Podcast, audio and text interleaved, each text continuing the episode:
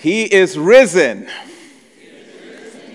Yes, yes, yes. Um, and for those of you who might not be familiar with that age old church tradition in which the person up here on Easter Sunday will make that declaration, He is risen, and those out there will respond by returning the declaration, He is risen indeed. And um, that's just our way of reminding our own hearts and reminding that devil that despite the best effort to keep hope down, Jesus unshackled himself from death, walked out of the grave, and is alive to offer hope to anyone who would receive it. So, man, I don't know where you came from or how you came into this space this morning. You might have come in here feeling and carrying hope. You might have come in here this morning needing hope. But regardless, can we just make that declaration one more time? He is risen.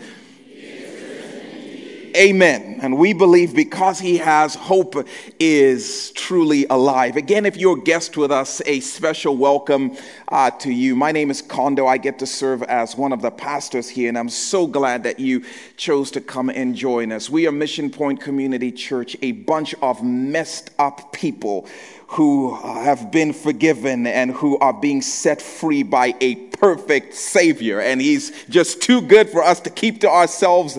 And so we want to find any excuse to invite everyone everywhere to experience that same freedom, that same forgiveness in Him. So we're so glad that you're here, and uh, we trust that however you came into this space, that it's not by accident, and He has every intention of introducing Himself, or maybe perhaps reintroducing Himself to you on this Easter Sunday. Um, man, it's so good uh, to be together. I, I, I, don't know why I was doing this uh, in the, the last number of days or so, and uh, I'm not going to tell you how much time I wasted on the interwebs. Uh, but I was, for some reason or another, captivated by a bunch of people who have made ridiculous uh, predictions um, in the recent past. And uh, I don't know why, but I was laughing hysterically. And I thought I'd share a few of those um, with you. Some of you uh, might be sports fans, and so you might recognize this first guy. This guy's name is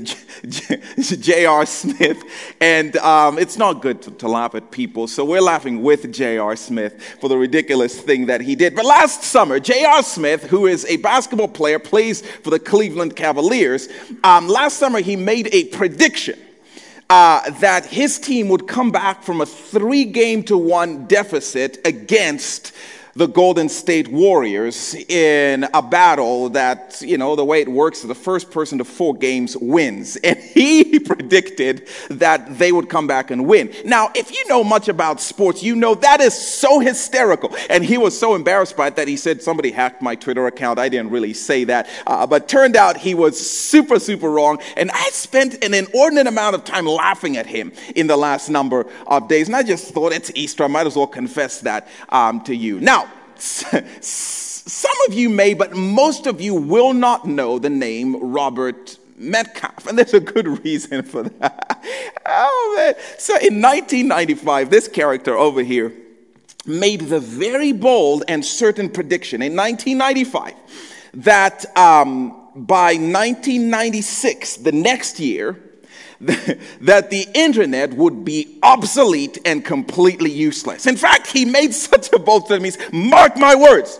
If I'm wrong, I will eat my words. So, anyway, uh, at a conference in 1997, he put his article in a food processing blender machine and he physically ate that on.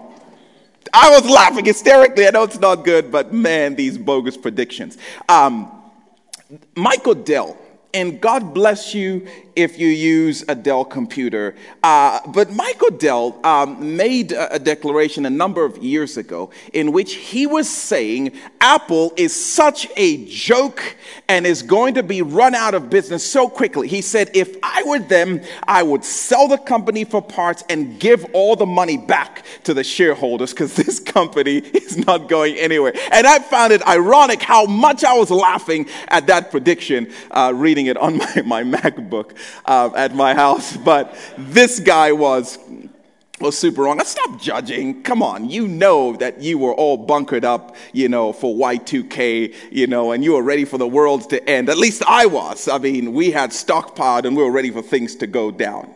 Listen, here's the point of this. This is free. Um, this is free advice. Don't say I never gave you anything.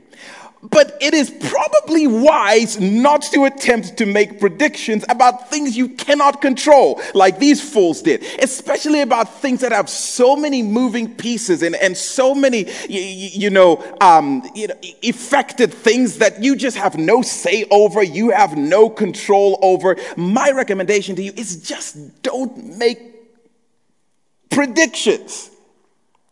Unless, of course, you're Jesus. Then I'm going to make an exception and say you can feel free to make as many predictions as you want. In fact, this morning, we are going to look at two verses in which Jesus makes some pretty bold predictions. Um, and in doing that, we are going to get to hear bits and pieces of that first Easter weekend story 2,000 plus years ago. And by the way, for some of you, it's going to be the 2,000th time that you've heard some of the Easter weekend events. For some of you, it's going to be the very first time. And I am thrilled for you. By the way, if that's you, and I trust the Word of God is alive, and whether you're hearing it for the 2000th time or you're hearing it for the first time, that He has something for you and that He will bring something to life if we would just lean in a little bit. But if you have a copy of the scriptures, go to Matthew chapter 20. Matthew chapter 20, and we're going to be looking at verse 18 and verse 19. We're going to do a Bible study about Easter weekend, and I hope you're okay um, with that. But in these two verses, Jesus is about to make some pretty bold,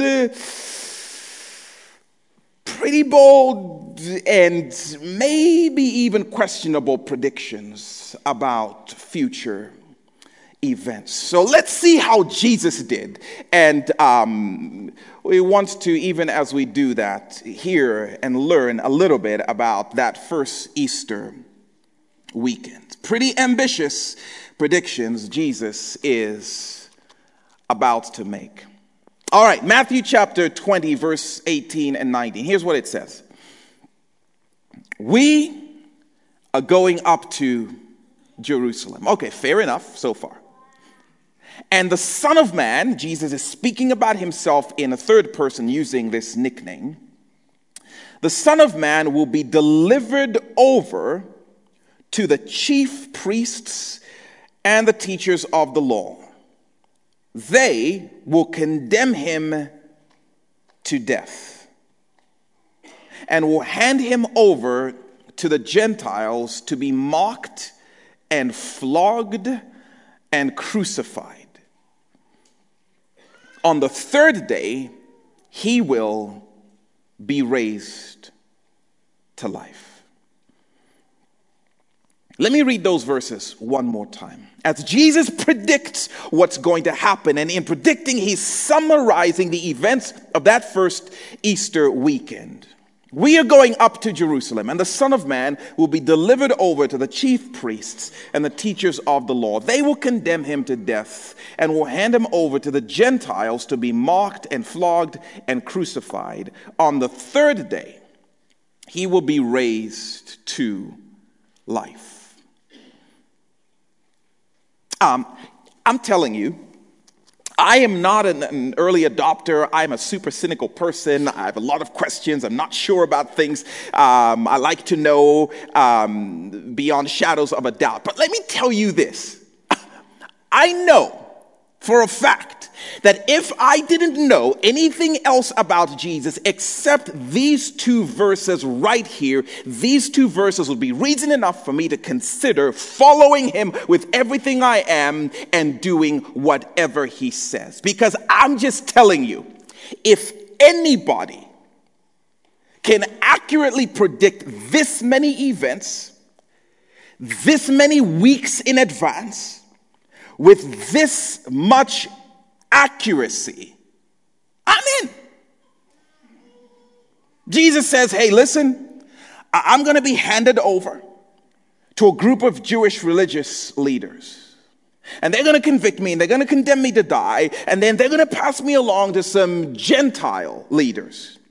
And they're going to mock me. They're going to flog me. They're going to execute me. And then then don't worry about it because I'm going to come down from a love to three day deficit and race back up to life. If he's right, even 50% right, I'm going all in with him. Because who does this? Who makes predictions like this?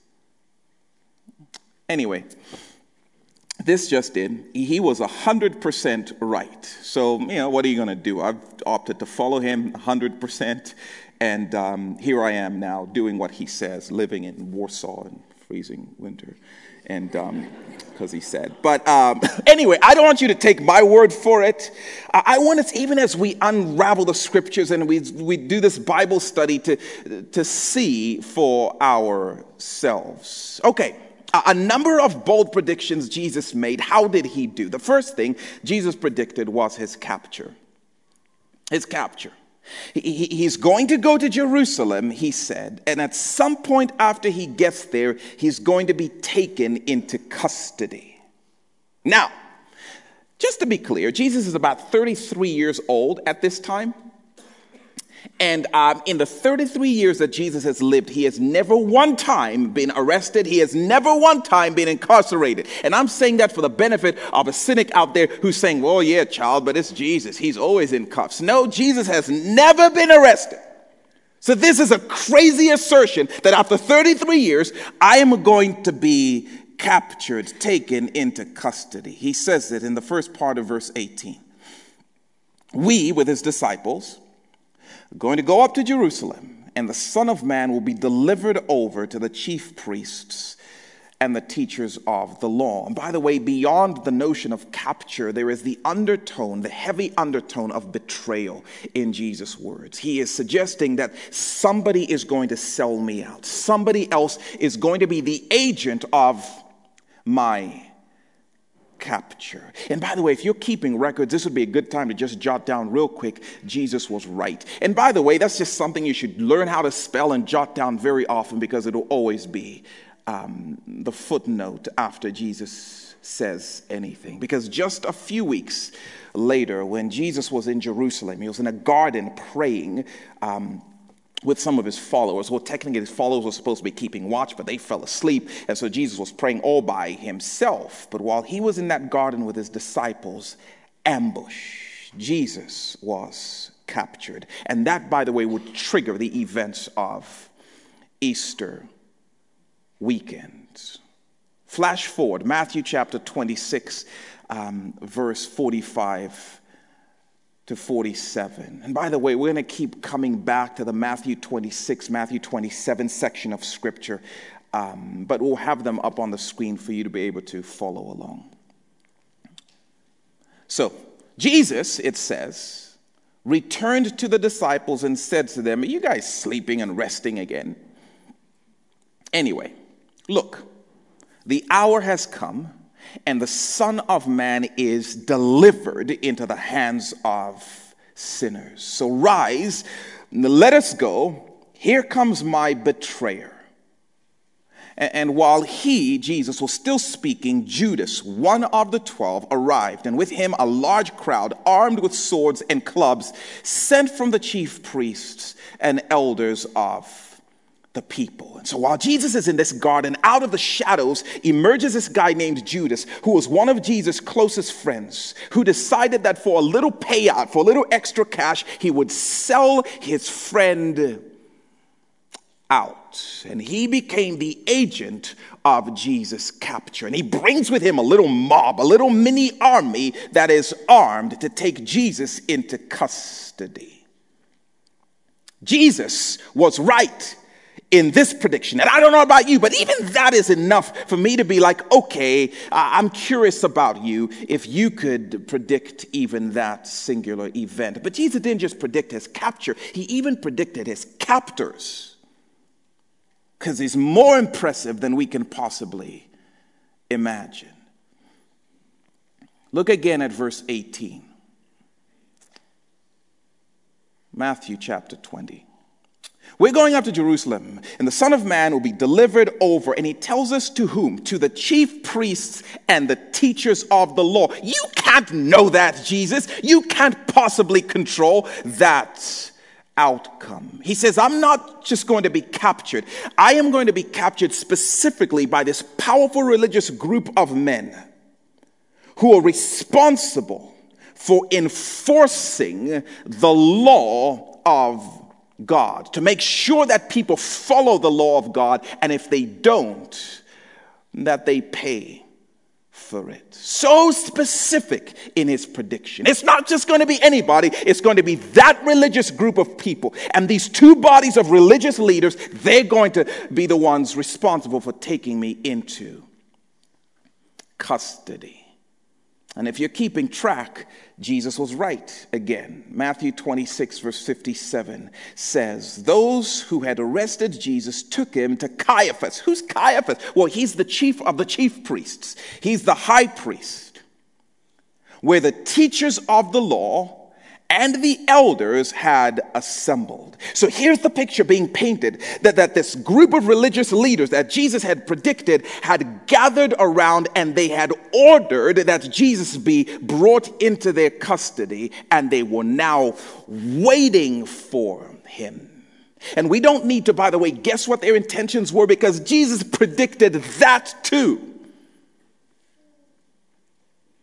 Not just his capture, not just his captors. He predicted his conviction. Matthew chapter 20, verse 18 again. We're going up to Jerusalem, check. And the Son of Man will be delivered, check. Over to the chief priests and the teachers of the law, check. And they will condemn him to death. Jesus forecast this. They're going to be thirsty for my blood and they're going to sign my death sentence. These religious leaders of all people. And sadly, once again, Jesus was right. Matthew 26, verse 59. The chief priests and the whole Sanhedrin, the teachers of the law, were looking for false evidence against Jesus so that they could put him to death. But they didn't find any, though many false witnesses came forward, yeah, paid off to come and make stuff up. Jesus had become apparently a, such a a threat to their power, such a threat to the influence of these religious leaders, such a threat to their way of life that they became thirsty for his blood. They wanted him dead, but they couldn't find a legitimate reason to accuse him of doing anything wrong because Jesus had never even one time broken even one of God's laws. So this police force of God's law could not bring any charges against him. So when they had him, in custody, they, they start to, on this Easter weekend, they start to provoke Jesus. They start to, to try and get under his skin. They start asking him all of these questions, and their hope is that Jesus would give them just one morsel, just give us one thing that we can hold over your head and use as a means of your execution. And Jesus remained silent, which frustrated these leaders for a while. And then eventually, Jesus gave them just enough for them to go on. Just what they wanted. Matthew 26, verse 64 says, You have said so, Jesus said in response. But I say to you, from now on, you will see the Son of Man, he's speaking about himself, sitting at the right hand of the Mighty One and coming on the clouds of heaven.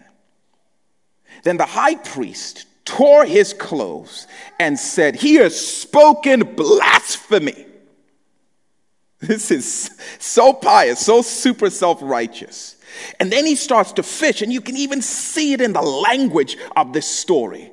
Why, why do we need any more witnesses, right? I mean, look, Look now, you've heard the blasphemy, right? Am I, am I alone? Am I crazy? Did anyone else hear that? What he just said just now? Did you hear that? And, and, what, well, what do you think? Do you think this is reason enough? I think it's reason enough. What do you guys think? And you can tell there's this laboring to find cause to indict Jesus. And then together they all decide and chant, he is worthy of death.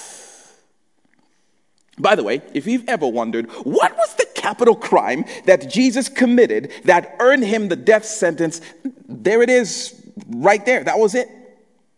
Jesus said, I'm going to sit at God's right hand. Another prediction that is very true. And I'm going to come back on the clouds one day. And when the chief priest hears this, he starts ripping his clothes. No, it burns. Make it stop. That's so wrong. I don't know what's wrong with it, but it sounds super wrong. And people who already hate Jesus get riled up and make the declaration death for you, which is exactly what Jesus predicted would happen weeks before it did. Not just his capture, not just his captors, not just his conviction, but he predicts his crucifixion. Now, the problem with these Jewish leaders is they were powerful, but only powerful to a certain extent. One of the things they were not allowed to do was to carry out execution. So, as, as much as they wanted Jesus dead, they were not allowed to execute Jesus. So, guess what they had to do?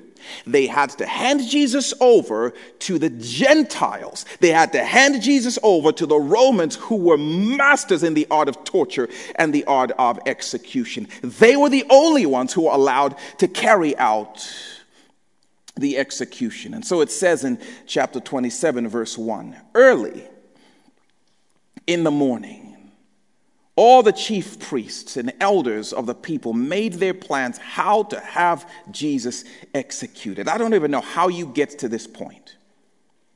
So they bound Jesus, they tied him up, and they led him away, and they handed him over to Pilate, the Gentile governor, which again I could be wrong. But Jesus predicted this too. Verse 19 of Matthew chapter 20, he said, And and they will hand me over to the Gentiles. Who will? Well, the religious leaders. They're the ones who are going to arrest me, but they won't kill me. They'll sentence me to death, but they're going to have to hand me over to the Gentile leaders. They're the ones who will kill me. Jesus, you couldn't possibly have predicted this, not with this degree of accuracy. And he says, I'm going to be mocked and I'm going to be flogged and I will be taken out. I will be crucified. And if you've never heard the, the, story, Jesus goes on to be tortured for hours. If you've never heard the story, that what you just got was a short version of some of the capstone events of that weekend. That Jesus was betrayed by one of his closest friends at that. And then he was handed over to the religious leaders, the Jewish religious leaders, the law police. And then he was condemned to die by the law police who hated him. And then he was mocked and tortured and executed on a criminal's cross by the Roman leaders on that fateful Friday that we now call Good and what I'm telling you is Jesus predicted every bit of this. His betrayal, his, his arrest, his indictment, his conviction, his condemnation, his crucifixion. Jesus predicted all of this. And I'm just telling you, if somebody can predict with that level of accuracy, I'm going to follow him. But here's what's more beautiful to me Jesus predicted this. This is so awesome because sometimes we read over the awesomeness of Jesus and we just keep moving right on. But Jesus predicted this. And notice I didn't say Jesus guessed all of this, I said Jesus predicted all of this. Here's the thing.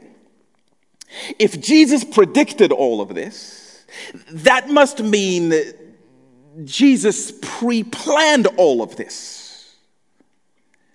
if Jesus pre planned all of this, that means nothing that happened that first Easter weekend was an accident. It was part of a plan being carried out on purpose because he didn't guess it, he predicted it.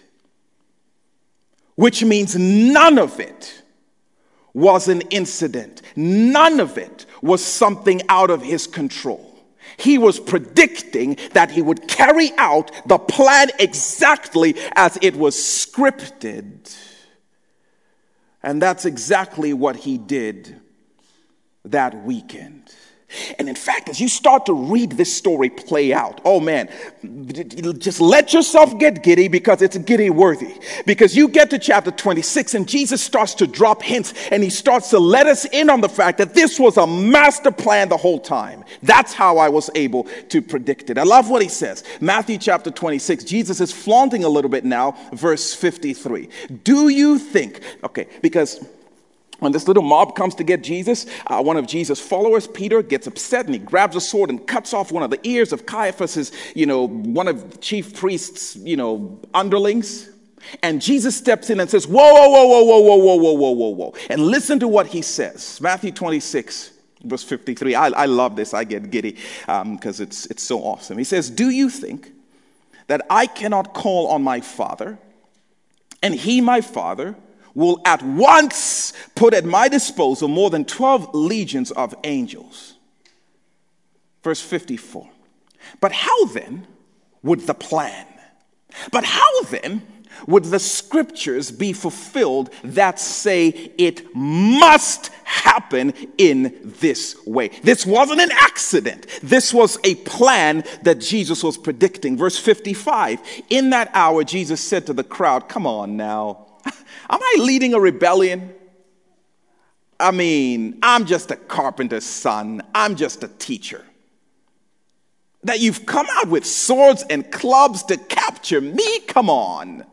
Little overkill, wouldn't you say? Every day I sat in the temple and you guys saw me teaching and you didn't arrest me. Oh, now Jesus bragging a little bit. See, because it wasn't time then. No, no, it wasn't time, but it's time now. And he says in verse 56, but this has all taken place that the writings of the prophets might be fulfilled, that the plan that we set in place might be fulfilled. This prediction was made in Matthew chapter 20, so that when we get to Matthew chapter 26, so that when we get to Good Friday, so when we get to Silent Saturday, we would be reminded oh, this wasn't an accident. This was a plan that's being carried out very deliberately. By the way, let me just take a quick aside to say how much I love this. Um, because I don't know about you. Um, okay, maybe I do know a little bit about you. But for far too long, isn't it interesting that when we get to Good Friday, um, we will black out our Facebook pages. You know, we'll put on like really somber music and we'll put on like really dark, gloomy outfits, you know, because after all, it's, it's Good Friday. I love reading verses like this. Because the reason I think sometimes the church does that is we get the whole thing twisted and we think that, oh, see, see, um, on, on, on Good Friday, Jesus was like, oh, poor Jim Caviezel. Look at him struggling and suffering. And we legitimately believe that Jesus was a victim on Friday and then he was a victor on Sunday. And Jesus says, Do not get it twisted. I was as victorious on Friday as I was on Sunday. This wasn't an accident, this was a plan. Everybody's just playing into my plan, which I set up for my purposes. So I try, but I'm telling you, church, I try on Good Friday to be like, oh, Jesus is suffering, but I know too much. I know he's setting this whole thing up. I know this plan was on purpose. And I love that he even says later on, come on, child, no one takes my life. I know we are saying that I will be captured, but no one captures me. I turn myself in. No one kills me. I only die if I lay my life down. This was all part of a strategic plan. Don't cry for me, Argentina. I'm as victorious on Friday as I'll be on Sunday. This is a plan. Oh, what plan, Jesus? The best plan ever. The most incredible plan of all. It's the plan where Jesus would allow everything to happen to him that he never wanted to have to happen to us. That's the plan. That's an awesome plan. Okay, talk to us, Isaiah. Tell us more about this plan. Because Jesus says, I don't know, this happened so that prophecy will be fulfilled, so that the plan would be fulfilled. And one of the prophecies Jesus is talking about is from a prophet named Isaiah. And listen to what Isaiah says about the events of Easter weekend. Isaiah 53, verse 3 says this He, Jesus, was despised and rejected and even betrayed by mankind, a man of suffering and familiar with pain like one from whom people hide their faces, he was despised, and we held him in low esteem. You know, poor Jesus, oh man, look at him. Is he going to make it? I wonder. He's struggling so much. And we did, we patted him on the head, held him in low esteem. Verse 4 Surely he took up our pain and he bore our suffering. Yet we considered him punished by God, stricken by him, and afflicted.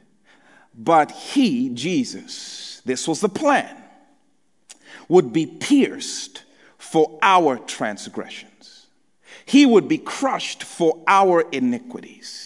The punishment that would bring us peace was placed on him, and by his wounds we are healed. That was the plan for all of these terrible things to happen to Jesus so that they would never have to happen to us. This was the plan that I would be your substitute. This was the plan. That he's predicting on that day some things are going to happen to me, and pay close attention to what I'm predicting is going to happen to me because whatever is going to happen to me is the thing I don't want to have to happen to you. So I'm taking your place, and I'm going to do it on your behalf. Because here's the reality if we're honest and we believe what the Bible says, we have all messed up. We have all betrayed God. We have all, every single one of us in this room have sold God, God out for a little bit of pleasure here and there. We have all broken the law of God. And you know it. I don't have to convince you of that if you've ever lied, if you've ever stolen, if you've ever had a lustful thought in your mind, you know you've messed up. And what the Bible says without making any apologies for it is that the consequence of breaking even one of God's laws is eternal judgment, is eternal death. It is being separated and suffering forever and ever and ever and ever. And the thing about the law of God is if you break it, the consequences have to be enforced.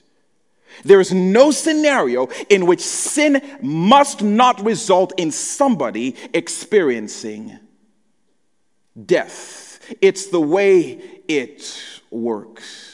We've all messed up, which means all of us are sitting under this eternal death sentence. And there is nothing we can do to reverse it. There is nothing we can do to fix it except that God had a plan.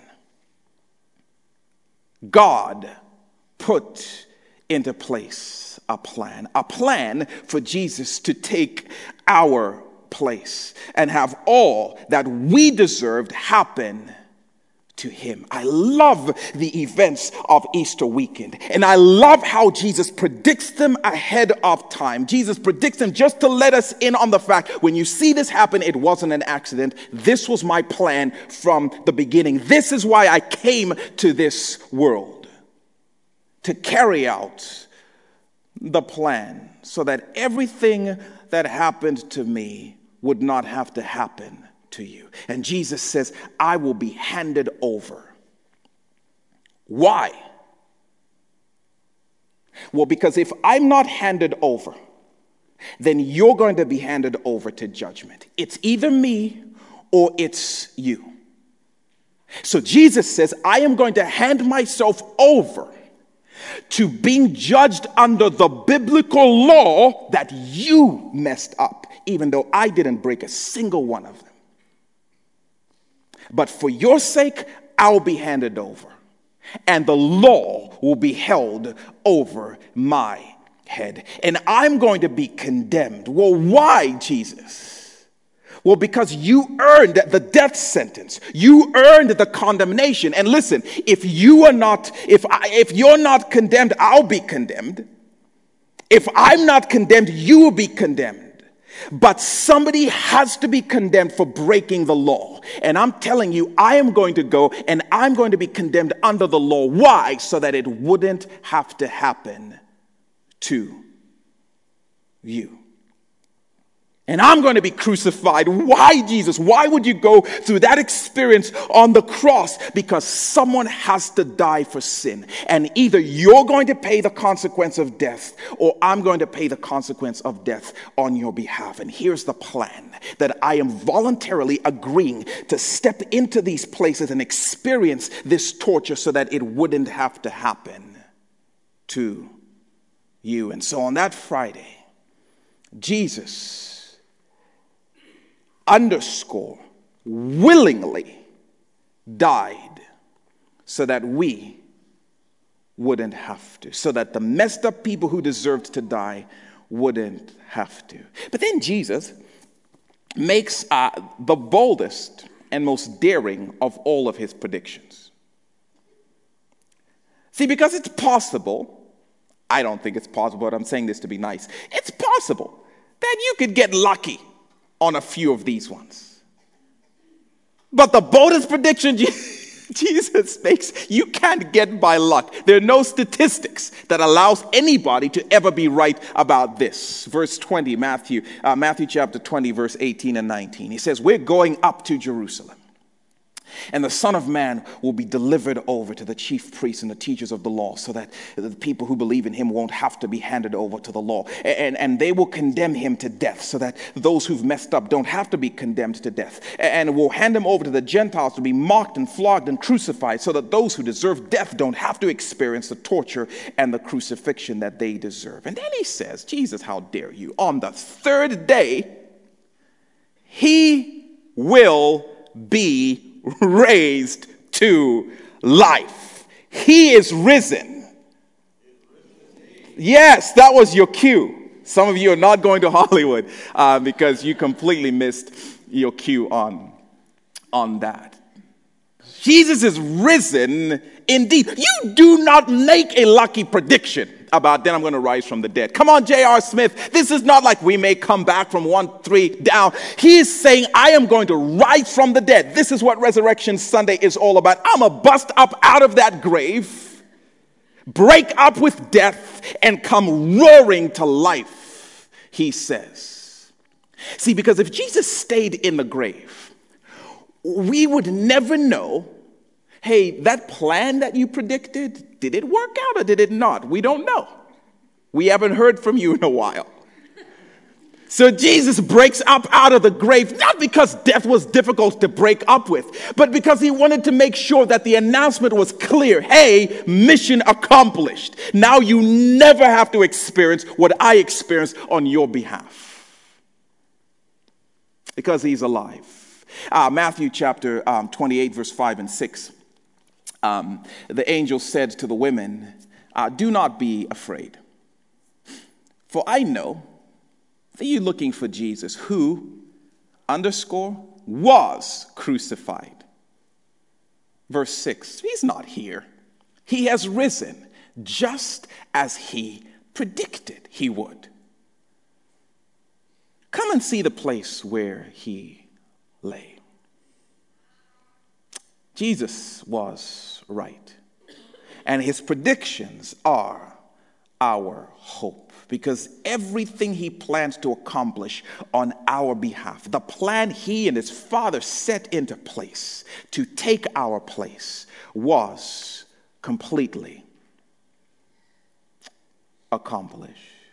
Whatever happened to him doesn't have to happen to us. That's why we love this weekend. That's why I'd encourage you to continue to read the Passion story because it is a reminder of the things that happened to Jesus that never have to happen to you. And you know the craziest thing? The craziest thing is that some of us sitting in this room are still choosing to carry what Jesus already did. We are still choosing to haul around our sin we are still choosing to haul around our sentence. We are still choosing to haul around our shame. We are still choosing to nurse that separation with God that came as a result of the fact that we messed up. And I'm here to, to, tell you, maybe for the very first time, or maybe to remind you because you've heard it before, you don't need to carry your sin and your shame and your sentence around because Jesus carried it for you. And He carried it so that what He carried, you wouldn't ever have to. And for many of us, that's where we sit this morning. And I have a quick question for you. Do you have a better plan? I mean, take a second. Maybe you do. And again, I'm being nice because you really don't. But do you, do you have a better plan? Some of us act like we have a better plan. I no no I I I have a I have a, I have a plan. Uh, my plan is a cleanup plan, and so you don't understand. I know I've messed up. I can't argue with that. I've seen the effects and the consequences in my world. I know I've messed up. But see, here's what I'm trying to do. I'm on an, an operation to improve myself and to try and sin less and to mess up uh, a little less than I did last year. And listen, that may be fine. But if every single sin I commit is a capital offense that deserves the eternal death sentence, what about the mistakes you already made before you went on the cleanup operation? Those still need to be dealt with. And the reality is, you're either going to deal with them or you can allow Jesus to experience them for you so that you wouldn't have to. Some of us are on the come to church plan, you know, like, all right, well, it's Easter and I'm trying to get to church more. And we'll say that sometimes, like, I'm trying to get to church more, you know, and trying to just take care of my act. And, and honestly, I think sometimes we believe that's a good plan. We believe that God, listen, I'm going to go and hide from your judgment in your church, if you don't mind. God's like, I can totally see you. That doesn't work. Church cannot mend your broken relationship with God. It never can. I'm so thankful you're here. We've been praying that you would come here, but please do not get it twisted. Being here cannot keep you from standing before God and facing judgment. And Jesus said, But listen, I did something about that. I took on your sentence and your condemnation so that you wouldn't have to. Your church can't do that for you. Only I can. Some of us are, you know, our plan is the denial plan. It's like, I don't think I messed up. Well, what do you mean? Like, I, I'm fine. Like, you know, I mean, I'm not saying I'm perfect. Well, that's the problem. You have to be. Well, I mean, I don't know that I've really done anything wrong. Well, you just lied just now. So that in and of itself is a problem. But some of us, we really deny and we, we, we act like, no, we haven't done anything wrong. But denial is not going to work in the presence of God. But Jesus has a better plan in which He takes your mess and He takes your failure and He carries it on Himself and He accepts a conviction and a condemnation that He didn't deserve so that you wouldn't have to. Some of us just procrastinate. Like, you know, I meant good. This is good. This is good. I needed to hear this. I needed to hear this. I know, but you've been saying that for years. Well, but one day I'll deal with it. I mean, it's, it's, I really should think about this some more. And to me, that procrastination plan is a terrible plan because you, by His grace, you're here today, but you have no idea if you have the opportunity to lean into his plan tomorrow. You don't know that. So to continue to walk out of here and act like, man, I'll figure it out sometime. There are too many people around here that I'm concerned what they would think. For some of us, we're on the punishment plan. You know you've messed up. And so what you do is you just continue to lump punishment on yourself. I'm a terrible person. I'm the worst. I stink. If anyone asks you, you just are beating yourself up. And Jesus is here to say, I have a better plan. I was tortured and I was beaten up so that you wouldn't have to be beaten up. I love this prediction because it means whatever happened to Jesus doesn't have to happen to you. And it is the most glorious plan, and it is the only plan in which there is hope for our eternity. He took care of it because we couldn't. And all we have to do is accept what He did. Isn't that the best news? Everything else I read is something that's asking me, well, if you do this and you do this and you work hard enough and you climb hard enough, and Jesus is saying, no, no, no, no, you don't need to do anything except accept what I've already done for you. That's all you have to do this morning. How great is Easter? Lord, if it's happened to you and it doesn't have to happen to me, I believe you and I accept that. I receive that from you. And that's it. Your eternity is forever altered, forever changed. Might today be the day when maybe for the first time you allow Jesus to carry forever your sin and your shame and your mess and your separation from God. But let me talk to some of you who've already accepted and you've already embraced what Jesus has done for you. Because some of us have accepted what Jesus has done. Um, but then we know ourselves enough to know that we've continued to mess up and we've continued to struggle. And our mess and our struggle gets us to the place where, if we're honest, some of us are sitting in this room and we're wondering, was Jesus' plan enough, though? Was, was his plan really enough? And we start to act like his plan failed. So I'm still struggling with sin, and there is no way I can envision that Jesus took care of this as well. There's a limit. I know He might have taken care of some of the stuff I used to do and some of the stuff I did before, but not the stuff I continue to struggle with. I have a feeling because of the ways I continue to struggle and I continue to fail, God is mad at me. And I have news for you. If it happened to Jesus, it no longer applies to you. And on the cross, God took out all of His rage, all of His anger on Jesus because of your sin. Now, if he took out all of his rage, guess what that means? He ain't got nothing left for you. He's not mad at you. He can't be because Jesus experienced the wrath of God on your behalf. And for some of us believers, we need to come back to that place where we declare once again, He is risen and He came back to announce, I took care of all of your sin. There's more grace in my resurrection than there is sin in you. Stop standing at a distance. Now you're separating yourself from God because you feel shame and you feel guilt. No, no, no, that happened to me. You're beating yourself up when Jesus was already beaten up on your behalf. And Jesus is saying, Stop wasting my Easter weekend. I took care of all of that.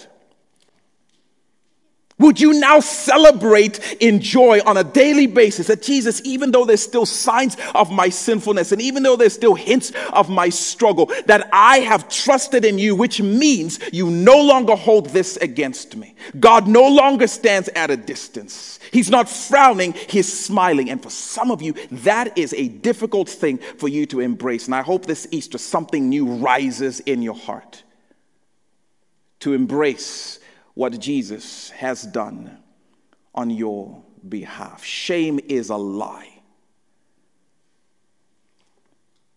For some of us, we are in places where we feel like, man, but I just don't feel like I can stop. I don't feel like I can, I can, you know, deal with this issue in my life. Well, hey, that's a lie too. I love that Jesus predicted that he would be bound, and he was. And if Jesus was shackled and if Jesus was bound, that's so that you don't have to be by that sin, you don't have to be by that struggle. The idea that you have to be bound by anything is a lie. When he came up out of the grave, it happened to him. It doesn't have, have to happen to you. So there's freedom in this space. Whether you've never believed in Jesus or whether you believed in Jesus before and you're just struggling to come back to that place, whatever happened to him doesn't have to happen to you. He went through it so that we wouldn't have to. So I don't know who you are or what space you're in, but I know that Easter is good news. And then the band's going to come back out and they're going to lead us in a song and I hope it's loud and you know and noisy as we make the declaration that Jesus is risen. Jesus is Well, first of all, I hope the band does come back out. I mean, that's the first thing. Um, are they behind me? Okay, good. It'd be super awkward if I had to do it. But um, man, we just want to declare the greatest day in history. And the greatest day in history is still real today. This could be the greatest day in your history if you're willing to come to Jesus and just accept what he's done on your behalf or maybe re accept what Jesus has already done for you that you have veered away from. And so maybe you're coming to Jesus for the first time, or maybe you're coming back to Jesus because you've been standing at a distance on account of some of your own issues or your struggles or whatever else is going on. I would invite you to, to just make this a day of starting fresh with Him. We're going to have the elders, if you're in the house, or small group leaders, come up front, and you're just going to have a supportive family of people willing to just pray with you and willing to agree with you and just willing to stand with you and say, Man, Jesus has taken our place.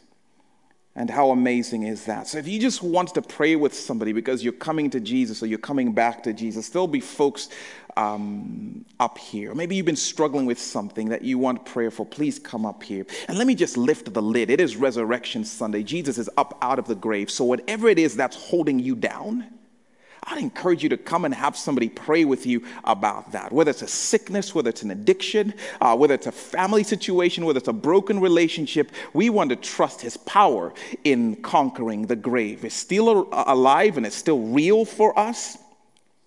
And so I'd invite you, even as the team is up here, come and have somebody pray with you and walk out of here in the victory of His resurrection. Amen.